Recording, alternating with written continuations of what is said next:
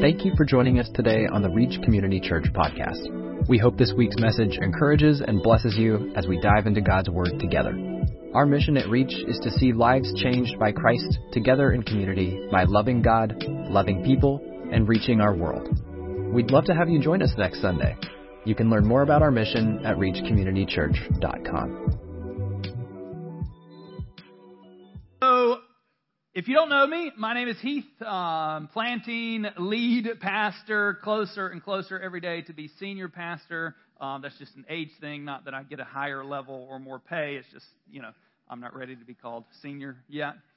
So if you've been with us, we're in James, and we have one more week after today um, of James, and hopefully you've enjoyed this. Uh, it may be something that we do occasionally, just where we work through, uh, at least during the summer, we may do that every summer and just pick a book of the Bible and go through it, which is what we've done. And if you like today, uh, all of our James series is online, so you can check that out. And we literally went verse by verse through there. But here, here's um, a statement that you may not like, which I think is pretty much all of James. I think James confronts you of you um, because we all have issues. We all have things that we're doing that we shouldn't. And James has been a good test of, of placing ourselves up against the Word and declaring, am I or am I not, leaning into the things of God and trying to live like I love Him. So here, here's, here's my statement. You'll hear this at the end also. You are not in control. You don't know me. Well, I don't know you, but you're not in control. And when you live like you are, you make a mess of everything. Which is basically what I think both sections, which are two sections that don't, they're not necessarily together, but I'm putting them together. Um, I think the main point of this is that.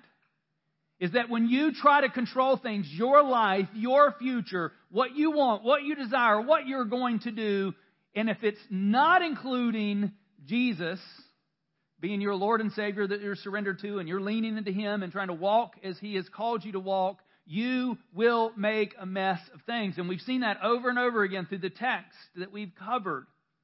Your life, I can, I'm not a betting man, but I could assume um, that your life, where it is a mess right now, it's because you have tried to control something that you should have surrendered to Jesus.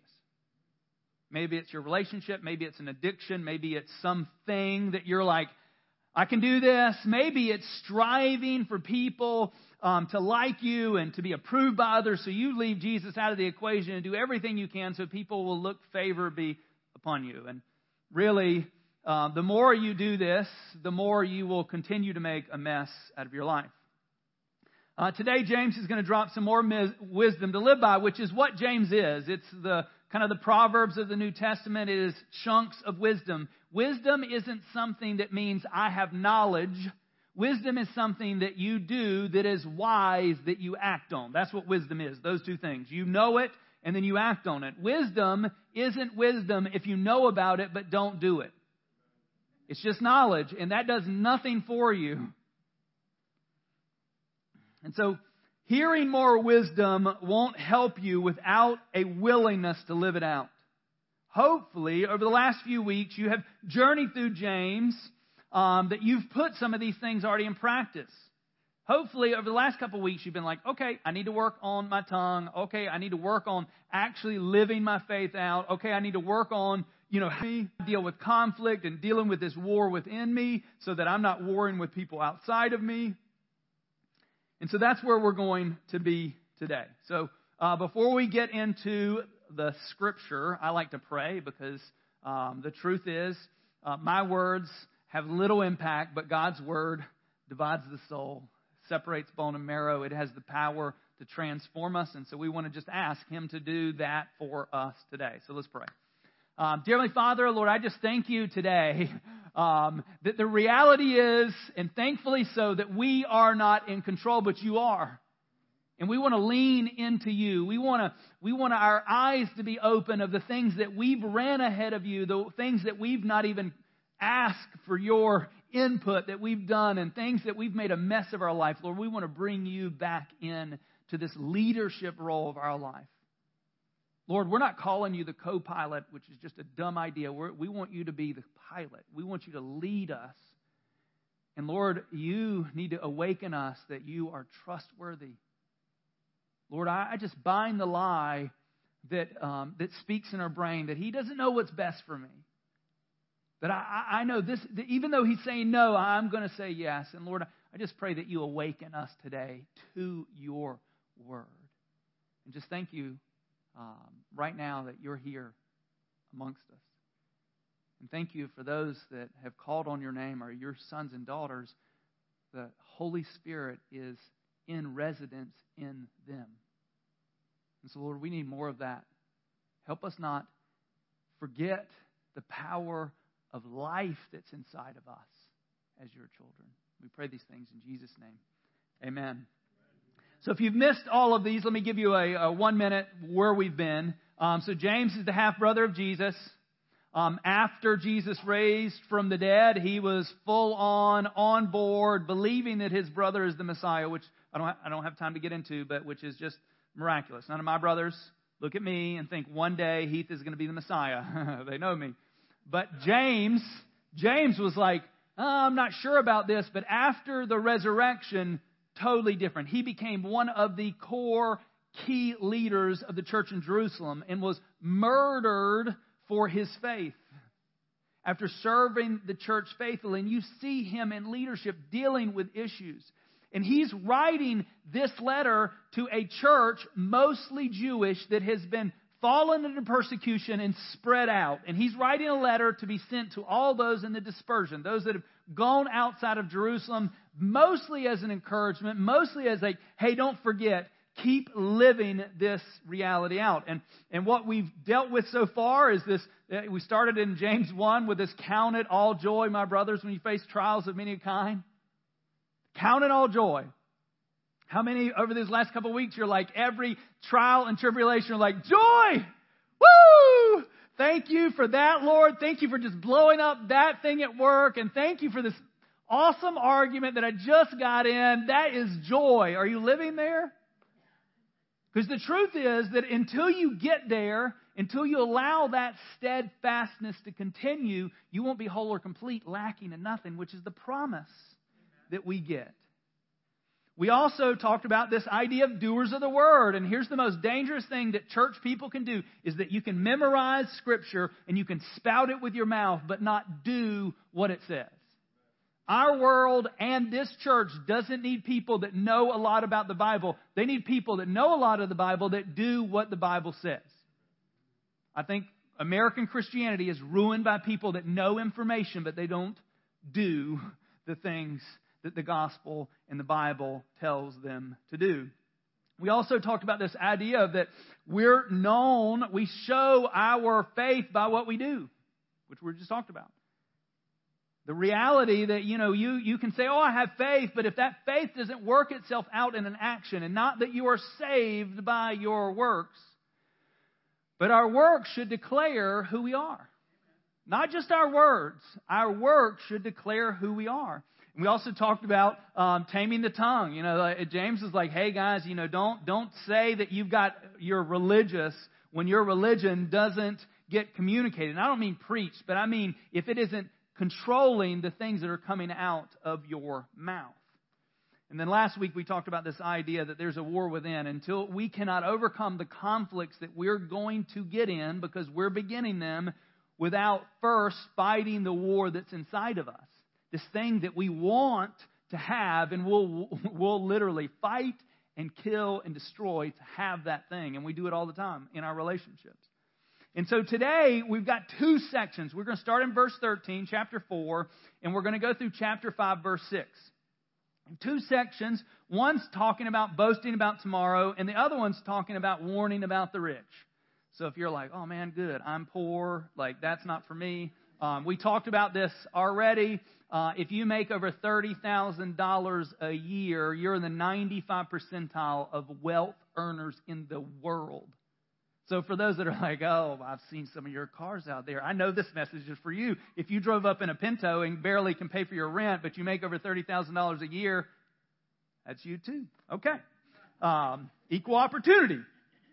So we're going to jump into chapter 13, and we'll we'll get a sense of why I said um, we're not in control. So st- chapter 13, I mean, sorry, chapter 4, verse 13. It says, "Come now, you who say." Today or tomorrow we will go to such and such a town and spend a year there and trade and make profit. Yet you do not know what tomorrow will bring. What is life? For you are a mist that appears for a little time and then vanishes. You're like, you know, one, one reality that you need to understand is James isn't dealing with people that are planners. Potentially. But you're like, well, why is it bad to think I want to do this and I'm planning for my future and I'm going to go make some money? He's dealing with the people who live their lives without thinking of God. Because that's what he's dealing with here. He's dealing with people who are like, they're not taking into account what God wants of them. They're like, hey, I'm going to go do this. I'm going to go make this money. I'm going to, I'm going to do this thing. And they're not including God in their thought or their process at all. See, we have no promise of tomorrow.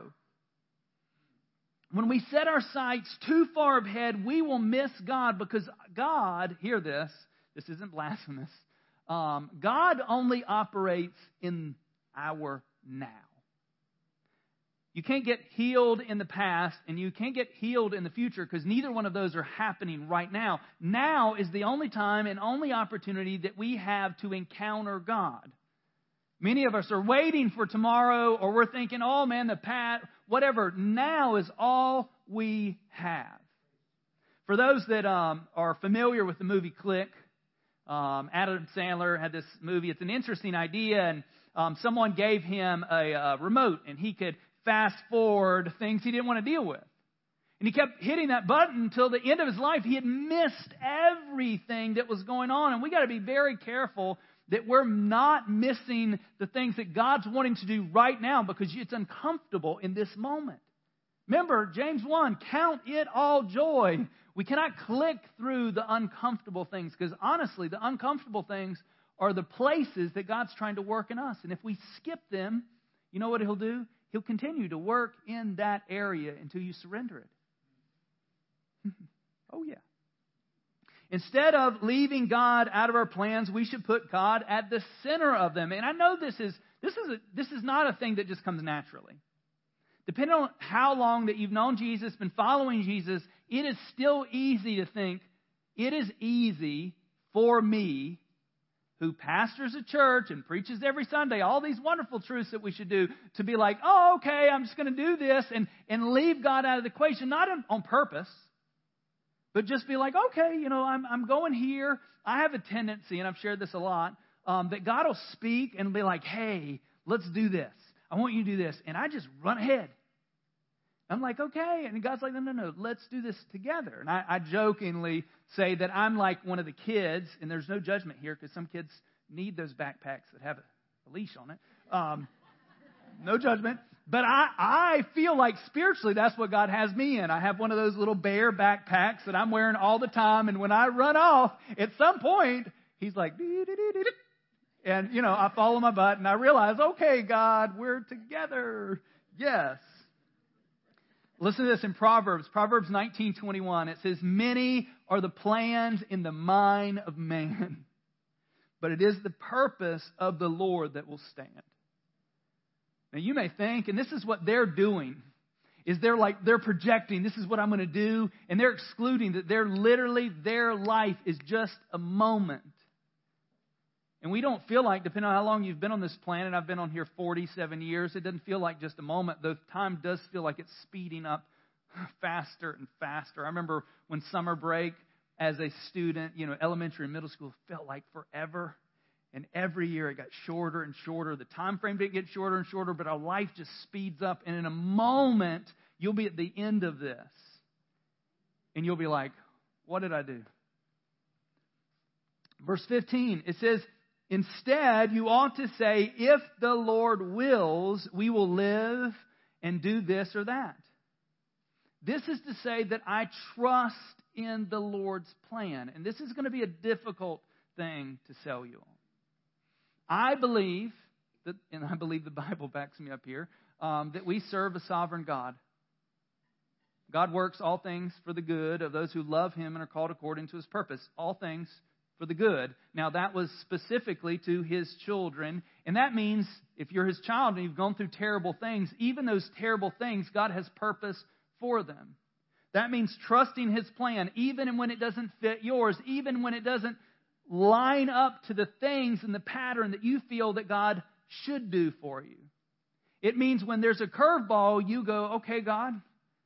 Like, I, I know you're not, and it's, it's hard in the moment when wor- the world is falling apart and things that are going on to just say, I trust you. Like, I don't like it. You don't have to like it. But you're like, God, for whatever reason, you have me in this moment and help me be present enough to look you in the face and to seek your presence and to be okay with the plans that you're working out. Verse 16 it says, As it is, you boast in your arrogance, and all such boasting is evil.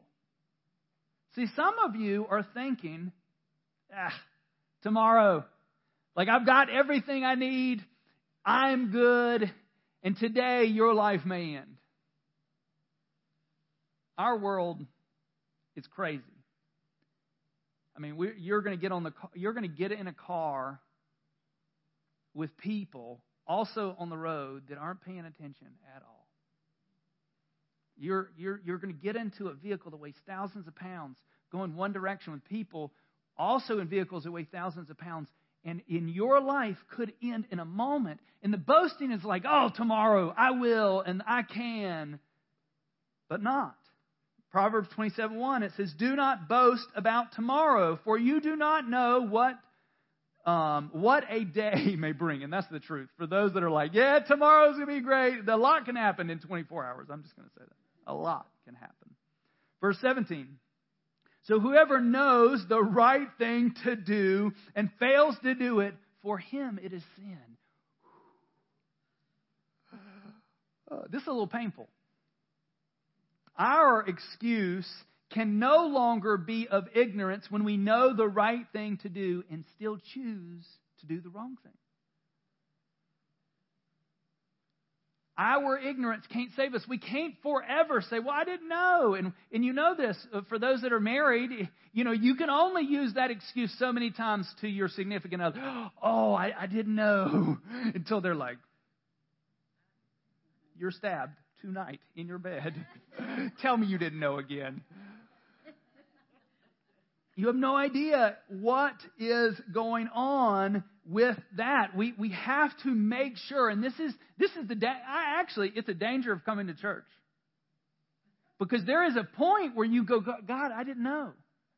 But every truth that you hear, everything that you're like, oh, that, I need that and you know that you need that, you know that you need to do this thing, you know that you need to fix this thing, but you willingly not do it. See, the Holy Spirit is inside of us, and we have to learn to listen as He leads us. Um, Experiencing God, which is one of the small groups that we do on the regular, um, has this idea that do you give God permission to interrupt your day? Do you, do you give God permission because, you know, like the Good Samaritan, you can walk by that person that God is saying, hey, do something. And this isn't to guilt and shame people that you're required to do everything that's going on. This is required when you know the thing that you should do, do it. And then we get into this section um, against the rich, warning against the rich. And I believe most of this section is written to um, a people that weren't Christian, I think um, just for the way it's written, and most of those that are being persecuted, most of the letter that's going out to, they have nothing. So this is probably being circulated, and as people are coming into it, uh, they're reading this, and this is this is an open conviction to those who have money. And I'll, I'll make sense of all that if you're thinking, oh, I'm not bank account's pretty good right now. Like he's going to ask for it all at the end of service. I'm not. I mean, if you want to give it to us, we would love a building one day. Um, but not going to do that. So, verse, um, chapter 5, verse 1, it says, Come now, you rich, weep and howl for the misery that is coming upon you. Weep and howl. It's not weep and then rejoice at that. It's weep and howl for the misery that is coming against you. James isn't against wise stewards who are wise with their money. He is confronting those that money has become their hope and salvation. And he's going to show us in the verses that precede what it looks like for those people that money has messed their life because it is their God and they'll do anything to increase their God. And what's crazy is that if they knew what was coming, they would weep and howl. Um, if you're familiar in the Gospels, they have this, this story, not Abraham, Father Abraham, but Abraham and Lazarus. There's a story that Jesus tells. And Abraham was a wealthy man that lived high on the hog. He ate well and lived comfortably. And there was a man named Lazarus that was at the gate that was, um, and he probably wasn't eating high on the hog because they weren't eating hogs. But um, Lazarus at the gate, he had sores, and he was thankful just to have the dogs lick him, and they both die. And doesn't talk about this isn't necessarily a salvation issue. It just it's talking about Lazarus is in heaven with Abraham, the father Abraham.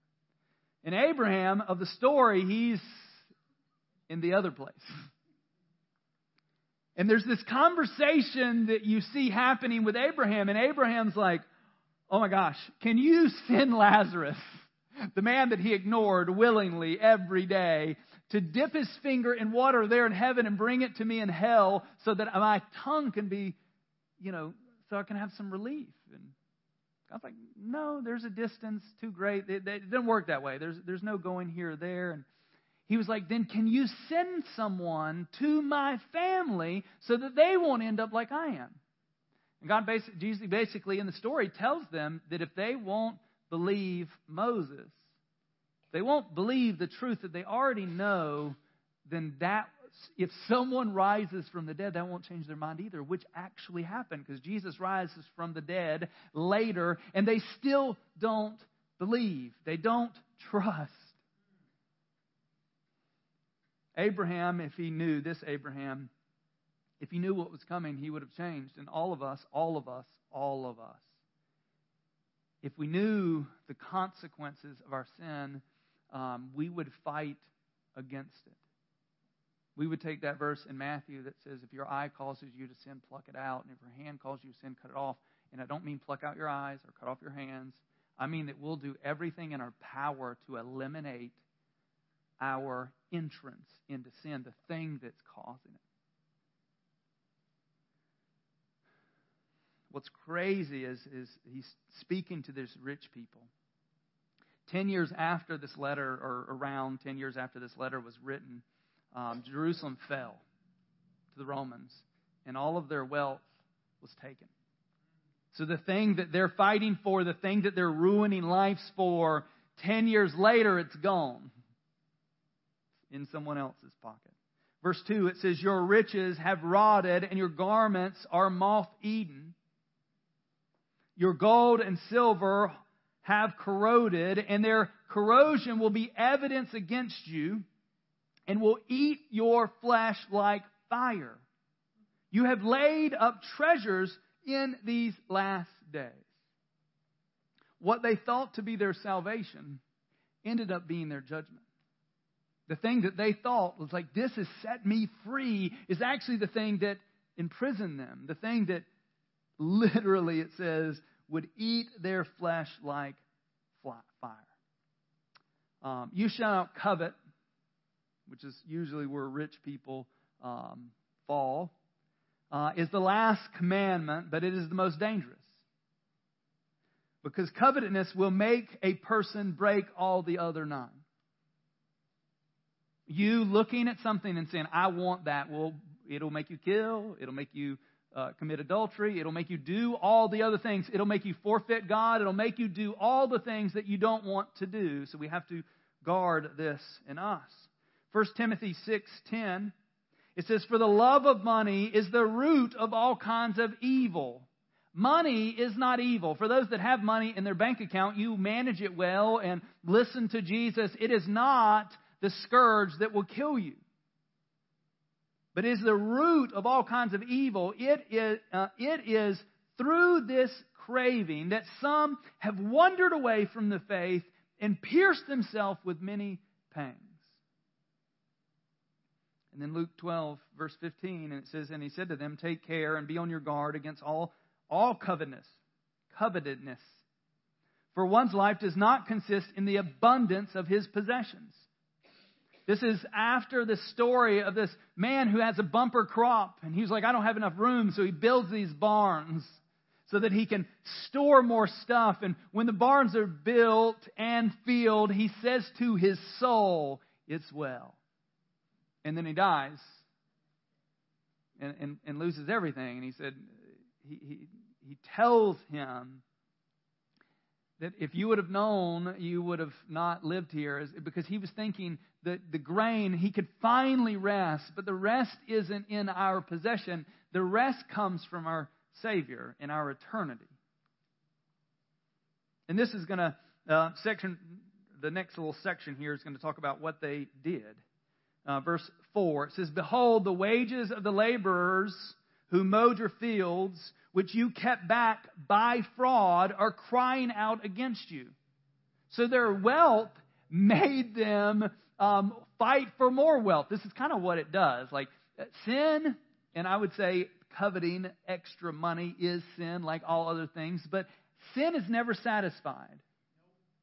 Everything that you feel like, oh, I can control this, whether it's alcohol, whether it's pornography, whether it's whatever the thing is, you're like, it's not that bad.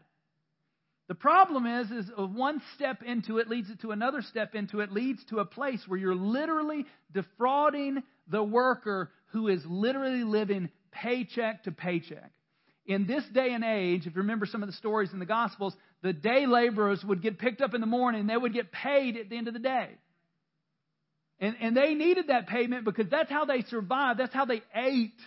And, and you're going to see the consequences of them taking out um, that and, and wanting more and more. So they would figure out ways how to cheat them out of the money that they actually earned. And it says, and their cries of the harvesters have reached the ear of the Lord. So they're crying out to God. And if you've been reading along in the one year Bible, um, you will see over and over again as the as the men of God, the king, sorry, the ones that follow God, it'll say, it'll say, I, have highlighted in my one year Bible all the time, and, and they did, they lived according to their fathers, David, and some did really good. In the last two that you read, I think they were today or maybe yesterday and today, you had two that did well as long as the priest was living. But when the priest died, the one that was like, hey, you should not do this, they, they went off the rails, and their life literally was forfeited to the end.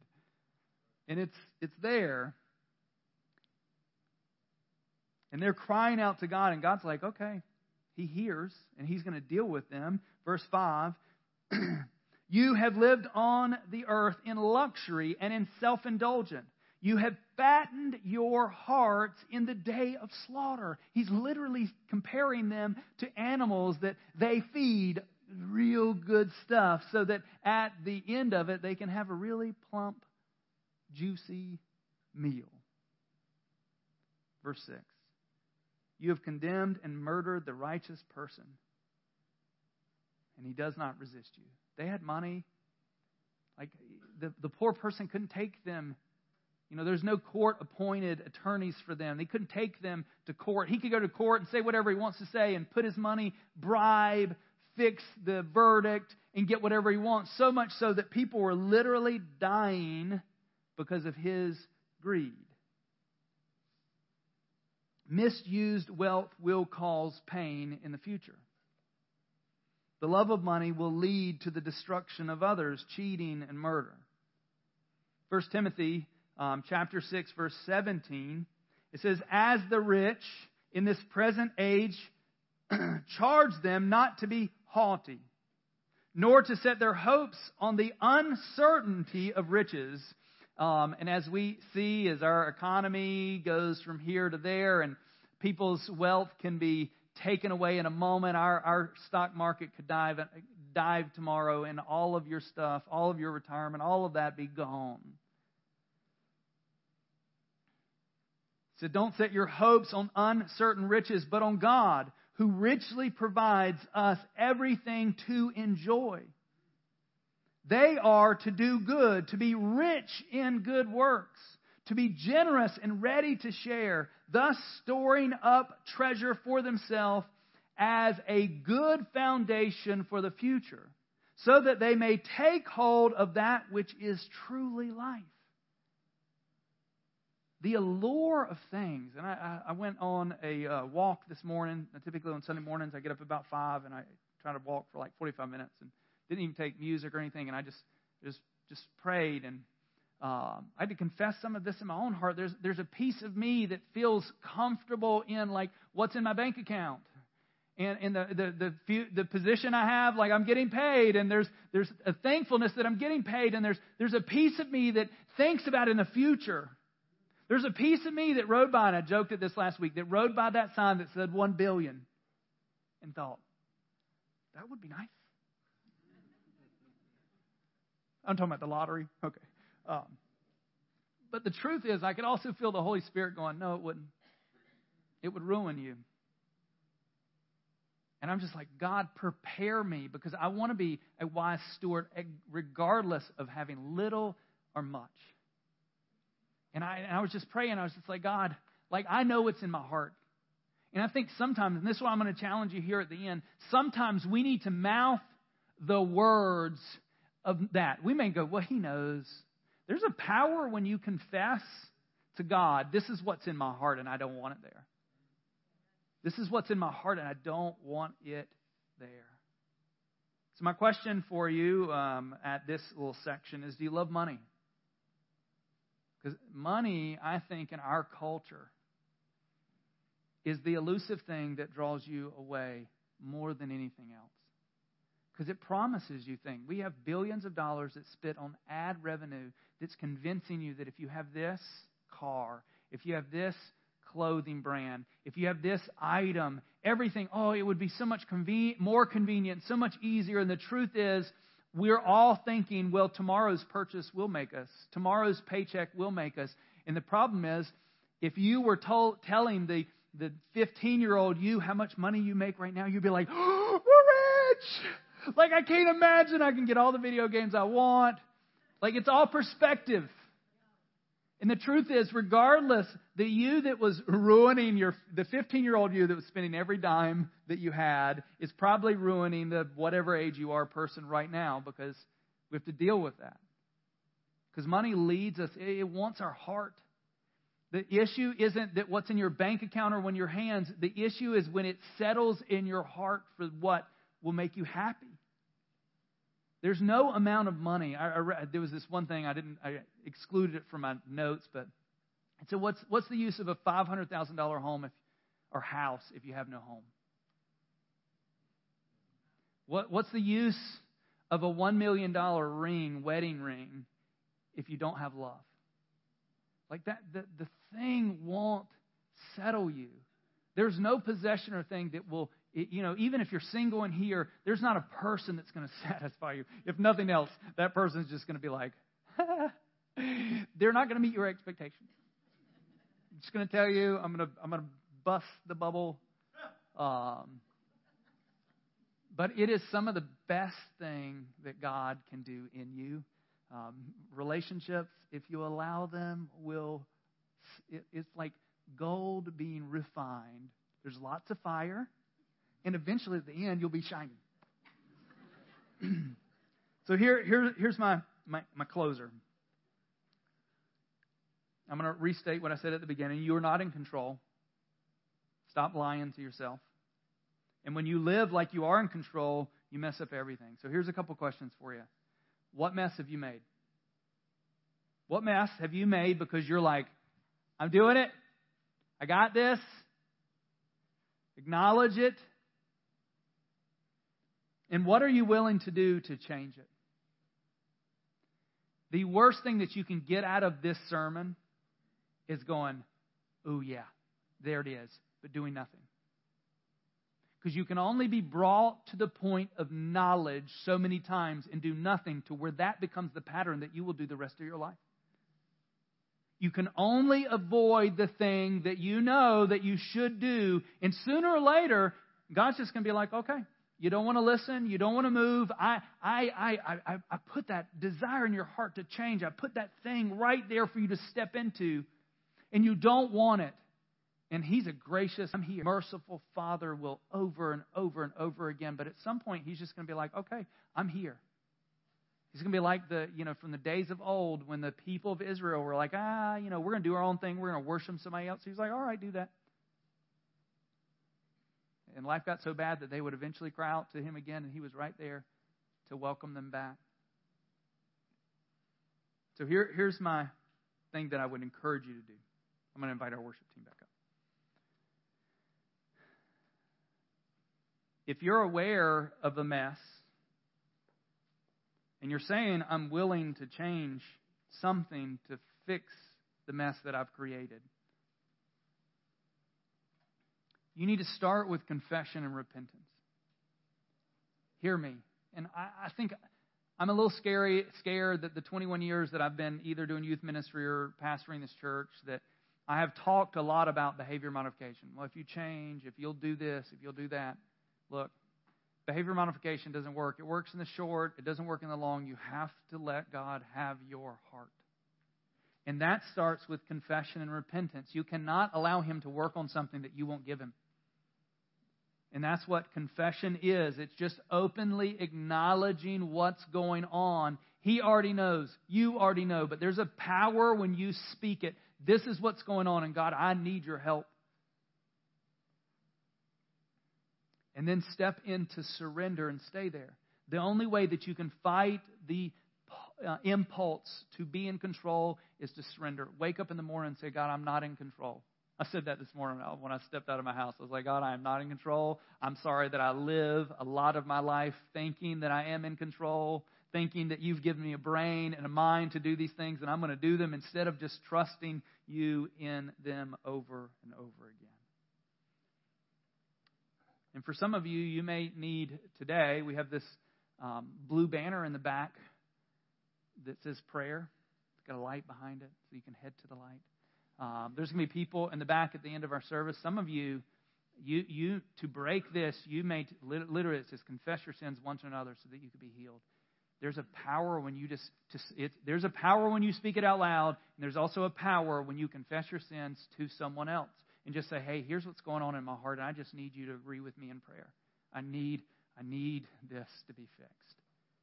And so if, if that's you, like, please, like, we have people that love you, that want to see good things for you in the back, that want to pray for you. Um, and if you're like, oh, like that's just a lot, uh, if nothing else, Take one of the cards on the back of the chair that says prayer. You don't even have to put your name on it if you don't want. And then write it down because there's something that happens when you declare to God, I want this to change. And then you also openly acknowledge it to other people. We want you to have freedom because your, our best for this church is you living in freedom with Jesus across the board. Our ability to change our city is limited to your willingness to surrender. not to me, not to the ideology or the philosophy of this church, but to Jesus Christ. That's where we begin to change our world. So I'm going to pray for us. We're going to worship and just sit if you need to sit, stand if you need to stand, take a knee if you want to take a knee, and just work this out because you can allow God in your life and He'll change you. It won't be overnight, it won't be perfect. But if you learn to live with Him, and, and if you've not been there, I encourage you, like if, if this is like, ah, oh, like I, am struggling here, um, Psalms 23, read that over and over again this week. He, is that shepherd. He, that's what He does with us, and we just learn to follow Him. Matthew uh, 10 27, it says, My sheep know my voice, and I know them, and they follow me. That's his heart for you. Not that you would just identify with him, but that you would know him. And then in knowing him, you would follow him. And in following him, he would change you. Let's pray. Oh, God, um, I'm sure there's a lot of control freaks in this room that are like, nope, nope, I got this. I'm working it out. I'm going to fix it. Um, Lord, we're not going to fix anything. We're going to continue to make a mess until we allow you to take over. And so, Lord, I, I just pray that the work of the Holy Spirit would convince us that you are trustworthy. Would you change our hearts, Lord? Would you allow in these few minutes that we have left in the service people to cry out for your goodness, that they release this, that they acknowledge it, and they invite you into it. Lord, I pray that you would transform lives this week as we begin to say, not us, but you, and not my will, but your will. And Lord, there may be someone in this room that they've never really even stepped into this thing, this journey with you. They've never trusted in you. Lord, I pray that you would draw them to you, that you would help them realize that their sin has separated them from you, but you, knowing that, sent your Son to do what we could not. To live a perfect life, to die a death, to pay the penalty for us. And all we have to do is trust and believe. Knowing that that belief turns itself into action Lord, call people into your kingdom. Today. Let people be comforted. Now, Lord, I just pray that this week that there would be less of a burden. Lord, your word uh, says that come to me all you weary and heavy laden and I'll give you rest.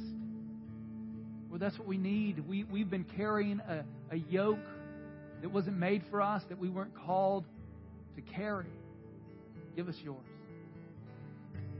Thank you for your grace and your mercy and your willingness to redeem and rescue us over and over again love you, Lord. Thank you for joining us today on the Reach Community Church podcast. We'd love to have you join us next Sunday. You can learn more about our mission at reachcommunitychurch.com.